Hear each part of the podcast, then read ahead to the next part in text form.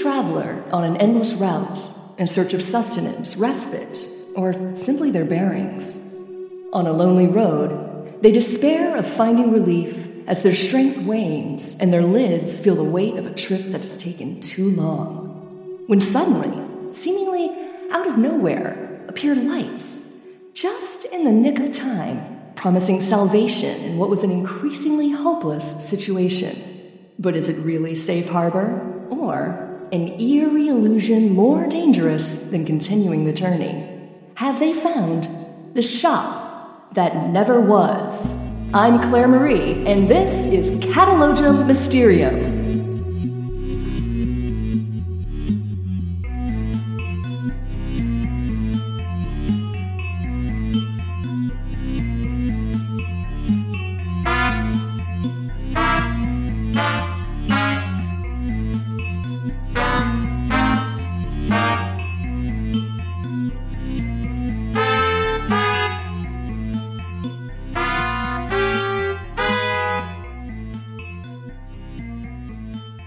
Author Daniel Cohen, in his book Railway Ghost and Highway Horrors, has a chapter entitled Open 24 Hours.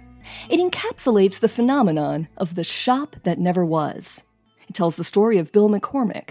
Traveling down an unlit two lane road, McCormick was fighting a losing battle against sleep. In desperate need of a caffeine ally, he even contemplated the dangerous option of pulling onto the shoulder for much needed rest.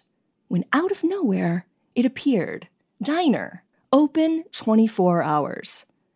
Built inside an old rail car and having only one auto in its lot, the diner, nonetheless, was more or less what McCormick needed when he needed it.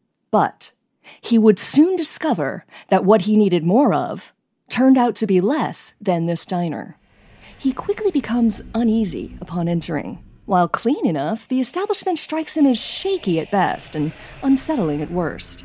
Dim lights and broken fixtures remove any sense of welcome or warmth. Torn, taped up chair cushions and a cracked formica counter suggest business isn't good enough for keeping up with the upkeep. And the three folks gathered round and behind the cracked counter don't restore his faith in the restaurant. Behind the counter, a surly young man makes uninviting eye contact, grunts, and walks away. Meanwhile, an old man perched at the counter and stewing in bitterness, sighs, and exasperation. And a tired woman compensates for the other two by nervously smiling and racing to get a table rag. The older man bellows out, We have customers! McCormick moves towards the closest of the empty booths, as the younger one retorts, A customer! A customer! And if we don't serve him, we'll have none. McCormick slides into the booth and says, just coffee. The tired woman wipes his table quickly with a desperate energy. Are you sure we can't get you some pie? Just coffee. See? No one wants your pie. And when she slides the cup in front of him, McCormick becomes aware that he is now trapped. They're all staring at him as he takes his first sip. If he asks for a to go cup, will he leave them to fight? If he simply pays and walks out, will it be worse? Is there anything other than finishing the cup of molten hot crude oil coffee in icy silence that won't make this dynamic worse? And so McCormick chokes down the bottomless pit of black, takes out his wallet, slides a 10 on the table, rises before the woman can get back to him, and he makes an immediate beeline for his car. Nervous, McCormick fumbles his keys, drops them to the ground, picks them up, and when he looks up, the old woman is standing in silhouette at the diner door. She moves with purpose toward him. He quickly unlocks his car. She begins to run. He jumps in his seat and cranks the ignition. Does she scream? He doesn't look back, and he is gone before he can sort it out. When he finally arrives at a gas station, he discovers he has left his wallet. Was that why she gave chase? But McCormick decides that a night in a well lit service station parking lot is preferable to retracing his route to the diner in the dark. What he finds there in the light of the next day chills him. The other car in the lot is a rusted junker. There is no sign of life. By all appearances, the diner had gone out of business years earlier. Peering through the dusty windows, he sees his wallet on the table inside the booth where he drank the stand your spoon up coffee. A policeman he calls to the scene finishes the story. Tom and Edna Porter built this place in the late 60s, thinking an interstate exit ramp was coming. But when those construction plans were scrapped, so were the Porter's savings.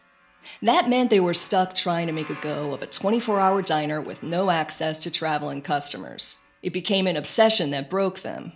Worse than that, it broke their son Bert as well. And when he snapped, Bert shot them both, then turned his gun on himself. Now, I'm more than happy to keep watch while you grab your wallet, but I ain't getting it for you. Cohen's Tale of McCormick is not a singular one. The road is full of rumors of oasis eateries that turn out to be nothing more than a mirage. In fact, the shop that never was can often be found in what is known as the Vanishing Village.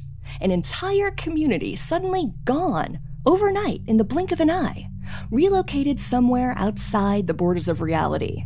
Consider the disappearances of Erkhammer, Iowa in the 30s and Dovland, Wisconsin in the 90s, both Midwestern hamlets of mystery that many claim to either visited, passed through, or known someone from, only to discover that one day they simply disappeared. In the case of Erkhammer, merchants not only reported doing business within the township's limits, but also seeing families in functioning fields in the surrounding area. And then one day, all of it was simply gone. The town's larger neighbor, Davenport, raised the alarm after Erkhammer seemed to be disappearing overnight. The Clarion Sun Telegraph reported that aerial photos of Erkhammer showed an emptied place with no people, cars, or livestock. Nonetheless, travelers swore they witnessed continued signs of life. Take the case of one unlucky motorist. After purchasing fuel in Erkhammer, his gas vanished at the town line, leaving him stranded.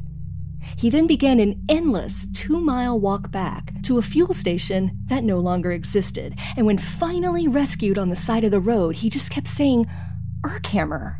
Where is Erkhammer? It was right there. He would continue to say it even after being committed to a sanitarium. Residents of nearby communities whispered years later of a botched raid by the county sheriff. What happened on that mission remains murky.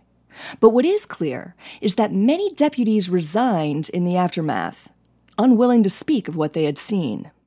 Whatever those lawmen laid eyes on was lost for good, when soon after, no one could find anything but a few abandoned farmhouses where the town had once stood. Closer to our time, Dovland appears as a Google ghost trace, a suggested frequent search term yielding no results. No results, despite numerous citizens of Wisconsin having memories of visiting Dovland while growing up, and some even claiming to own t shirts commemorating the existence of Dovland. In an attempt to make sense of the conundrum, many have speculated it was a pop up logging town that shut down as quickly as it had arrived. Others suggest it was the victim of one of many damming projects that wiped out small communities across the state. Then there are rumors of the town's eradication through Project Sanguine, a cryptic military experiment featuring extremely low frequency waves. And one has to give pause when considering the thousands of missing person reports circulated throughout the state coming around the same time that Dovland could no longer be found. I promise you, Catalogum Mysterium isn't making any of this up. And that's because others have done it for us. None of the previous stories have any charter in the truth. Talk of Dovland doesn't begin until 2015. It's a meme and posting phenomenon where internet noise from Google and chat boards created a location that never was. Specifically, tie the state's overall missing person stats to Dovland's existence, and you've added an element of menace. Mix in a touch of the Mandela effect, and suddenly everyone had a cousin of a friend who claimed to have been there. Those t shirts? Recent creations in response to the creation of the town itself. Erkhammer may well be the analog version of the same occurrence. There's evidence that it began as a chainmail letter that spun a fictional story into a seemingly ghostly reality. But what of the story in the Davenport newspaper? Turns out that is one lie on top of another, as there's no record of any institution named the Clarion Sun Telegraph existing in that city or any other. An extra detail added to the growing chain of fictional information. Now, as for Daniel Cohen's chapter, Open 24 Hours, that chapter's very much real, as is the book, Railway Ghosts and Highway Horrors. I've had a copy of that book for about 30 years. I bought it at a scholastic book fair in the early 90s, along with countless other young readers who like to tell scary stories in the dark. As you by now have guessed, The Shop That Never Was and The Vanishing Village are both story tropes. They're flights of creative fantasy, folkloric in root, that have their literary origins at the turn of the previous century, with two tales by futurist fabulist H.G. Wells. 1897's The Crystal Egg, and 1903's The Magic Shop. Both are prototypes of what would become a familiar formula. Begin with an exhausted or confused traveler, add an accidental discovery, follow it up with a frightful slash fanciful encounter, and conclude with a harried assertion to the authorities it was there! I swear, it was there! Visionaries such as H.P. Lovecraft, Ray Bradbury, and Rod Serling would merge both the shop and the village to perfection, with seaside cults posing as company towns, abandoned fairgrounds filled with the echoes of a calliope, and unscheduled railway stops to the main streets of a lost childhood. But whatever their details, all these establishments and townships are ephemeral destinations of longing and dread. And those words, longing and dread, might be the key to solving the mystery of why a fictional formula is willing its way into a debated reality. All of these tales long for what was. They're real in the sense that they're cumulative constructions of times and towns torn from the landscapes of the current coming age. And all of these tales dread what is to come in the aftermath of the locale's disappearance. All of these locations exist neither here nor there, but instead create a fragile shield against the future. Set in the 70s, Open 24 Hours is haunted by a nostalgia for those mom and pop small businesses bulldozed by the march of Eisenhower's interstate highway system. Erkhammer appears on the map of the imagination right at the onset of the Great Depression, it arrived as dust and despair destroyed farming communities across the US. And don't you find it interesting that it's the internet that creates Dovland? It's the exact sort of ex urban community hollowed out by the 90s transformation of the country's economic foundation from manufacturing to information technology. There are dozens, if not hundreds, more of these fictional destinations popping up across the internet, including Langville in Montana and Agloe in upstate New York. With all of these making their way into the collective imagination, how long is it before they become a communal reality? Is it possible that, much like their sinister cousin the Slender Man, these here today, gone tomorrow locales are in the process of their own transformation? Incubated by the internet? Are they moving from the menu of creepy pasta to the serving table of reality? Already, reliable sources have pointed the serious seeker of the supernatural to the sudden revelation of well documented geographic anomalies like Tanis and Pleasant Green. There have been reports around Chicago about a bar that only appears once to any particular customer and at the exact moment they need it. Just talk to those served a drink at the odd shaped room in the Windy City, and they will assure you that the alcohol and steaks were real. And most recently, a trucker, both a friend of this show and a man not given to hyperbole, reported an all too close encounter with the hurry up and wait, a truck stop that promised to help its patrons get back to back in the day. Is the shop that never was becoming a place that always is? One final word a word of danger and warning, and that word is lost. Both in their fictional construction and emerging online realities, the shop and the village are discovered when the traveler has lost their way, longing for what is gone and dreading what is to come. A pilgrim stumbles onto a place that seemingly, at first sight, restores their equilibrium. A tank of gas, a cup of joe, a memory of a cherished moment. Now, were that all the secret sought, a moment of restored equilibrium, perhaps, there our story ends.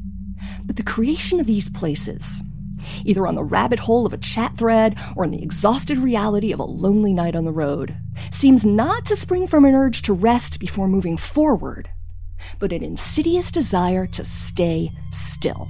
Not equilibrium, but stasis. And in that stasis, The hope is to return to something simpler, more comforting, more familiar, to bring back the day from back in the day, merge into it, and hold it there for all time. Look at the formula. The inescapable element of the shop that never was is it never was. Always uncanny, both familiar and unfamiliar, home-like and unhome-like, always wrong. Such is nostalgia. Ultimately, the shop that never was will disappear, fade from view, taking all inside it with it, and returning to a place that never was. And a place that never was is nowhere. And for that reason, we'll continue to keep an eye on the shop that never was. On Catalogum Mysterium.